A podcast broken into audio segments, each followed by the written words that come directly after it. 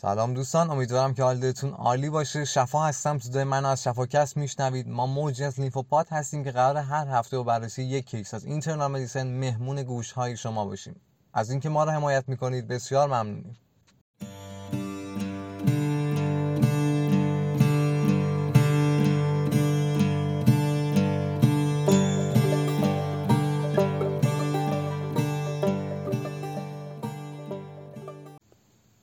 دکتر آباد یک پلتفرم جامعه علوم پزشکی که از بخش‌های مختلفی تشکیل شده.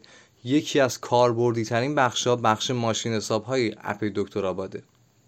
ابزاری که با آیتم هایی که داره جاهای مختلفی می‌تونه به کارتون بیاد. از جمله محاسبه جی محاسبه VASc محاسبه GCS محاسبه APGAR محاسبه pregnancy و کلی ابزار کاربردی دیگه. توی بخش ابزار من ماشین حساب نرم افزار جامعه دکتر آباد. چی از این بهتر؟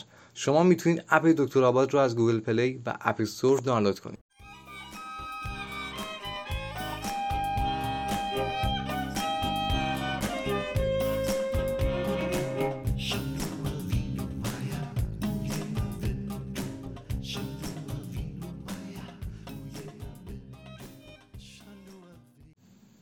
خب میریم سراغ بررسی اپیزود هشتم.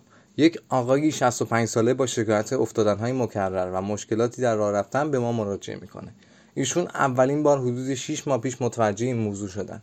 ایشون سابقه hypertension، hyperlipidemia و کمکاری تیروئید دارن. داروهای مصرفی ایشون شامل آملودیپین، سیمواستاتین و لووتیروکسین هستش. توی معاینه فیزیکی راه رفتن ایشون متوجه راه رفتن به صورت wide base همراه شورت شافلینگ استپس میشیم.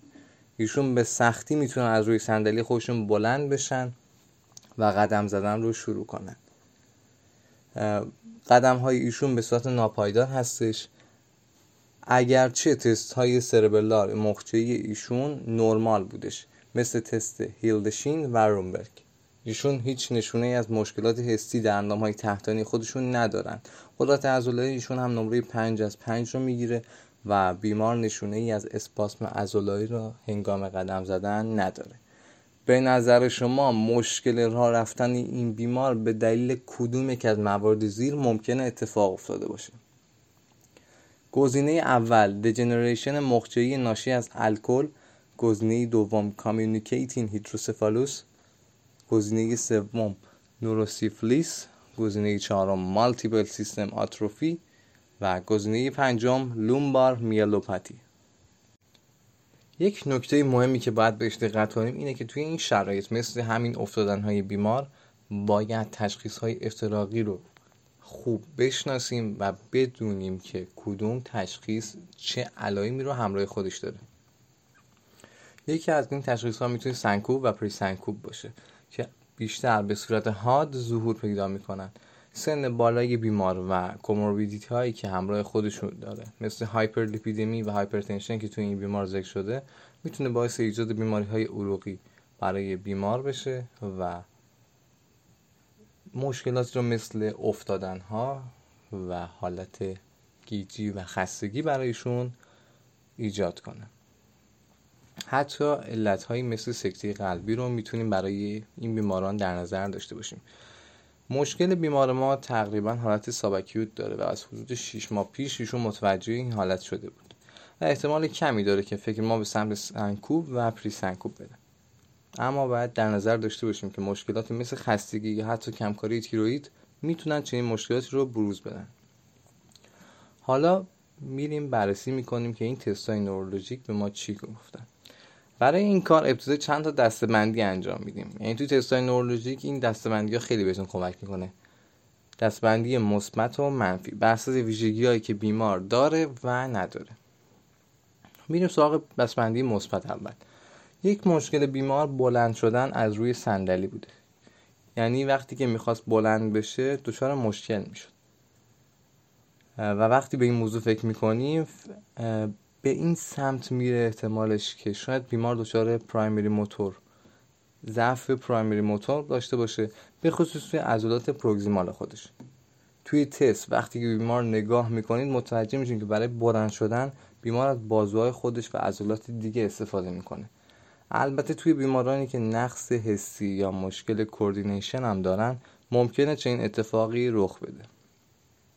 دسته بعدی مثبت اشاره به دشوار بودن شروع قدم زدن توسط این بیمار اشاره داره. همونطور که گفتیم قدم های بیمار به صورت wide base همراه با short shuffling بودن که typical یک gait apraxia هستش که باعث میشه بیمار نتونه تعادل درستی برای قدم زدن خودش داشته باشه و پاها به شکل درستی کنار هم قرار بگیرن. حالا دسته های منفی رو چک می‌کنیم. ما شنیدیم که بیمار ما هیچ ضعف عضلانی یا مشکل مخچی و مشکل حسی نداشتش و فقدان این موارد برای ما از اهمیت زیادی برخورداره با بررسی این موارد متوجه اختلال gait frontal یا gait apraxia میشیم و که مهمترین دلایل ایجاد اون بیماری عروق مغزی و communicating هیدروسفال هستش. بیماری های عروق مغزی توی رایج‌ترین عامل این بیماری هستند. ولی جزء از گزینه های ما نبودش. communicating هیدروسفال عامل رایج دیگه هستش که انتخاب ما هم می‌تونه باشه. triad کلاسیک اونو به خاطر بسپاریم که سه تا W هستش. wet یعنی بی اختیاری ادراری قدم های ناپایدار یا wobbly و تغییرات شناختی یا wacky wacky wobbly و wet این سه تا تریادشه که طرف به خاطر مشکلاتی پیش میاد ممکن دچار بی اختیاری ادراری قدم های ناپایدار و تغییرات شناختی بشه. پس جواب ما گزینه بی هستش. حالا میریم بررسی می‌کنیم که بقیه موارد چرا نمی‌تونن پاسخ ما باشن. گزینه اول یعنی دجنریشن مخچه‌ای ناشی از الکل یا همون ACD و گزینه چهارم یعنی مالتیپل سیستم آتروفی می‌تونن آتاکسی مخچه‌ای و مشکلات gait رو همراه خودشون داشته باشن. بعضی از نشانه های آتاکسی برای بررسی بیمار مثل wide base gait و ناپایداری بیمار هنگام چرخش در آتاکسی مخچه رو هم می‌تونیم ببینیم. اما شروع قدم زدن توی این بیماران به طور معمول عادی هستش و مشکلی نداریم. و می‌دونیم که تست مخچه ما هم نرمال بودش. نوروسیفلیس و lumbar myelopathy مثال هایی از آتاکسی هایی هستن که می‌تونن باعث افتادن بیمار بشن. اما الگوی راه رفتن این بیماران فرق می‌کنه. این بیماران به طور معمول narrow base gait دارن. یعنی توی راه رفتن پاشون نزدیک همن. ولی بیماری که به ما مراجعه کرده بود wide base بود قدماش. یعنی قدماش که مثلا فاصله داشتن. و وقتی که بیمارایی که نوروسیفلیس و lumbar myelopathy دارن و gait شون به صورت narrow based هستش تمایل دارن که هنگام قدم زدن به پایین نگاه کنن. شروع gait این افراد معمولا نرمال هستش و توی این بیماران معمولا تست رومبرگ مثبته. توی این case ما درباره افتراق آتاکسی هایی که باعث اختلال توی gait بیمار میشن و بررسی های نورولوژیک اونا صحبت کردیم. و این بررسی یادتون باشه از همون زمان بلند شدن بیمار تا حرکت به سمت شما می‌تونه شروع بشه. و توجه به این نکات می‌تونه بهتون توی افتراق این که این مشکل گیت و افتادن ها ناشی از اختلالات سنترال یا مخشعی و یا موتور هستش یا نه اهمیت پیدا می‌کنه. توی معاینه دستبندی های مثبت منفی یادتون نره تا بتونید به کمک اونا تشخیص دقیق تری داشته باشین.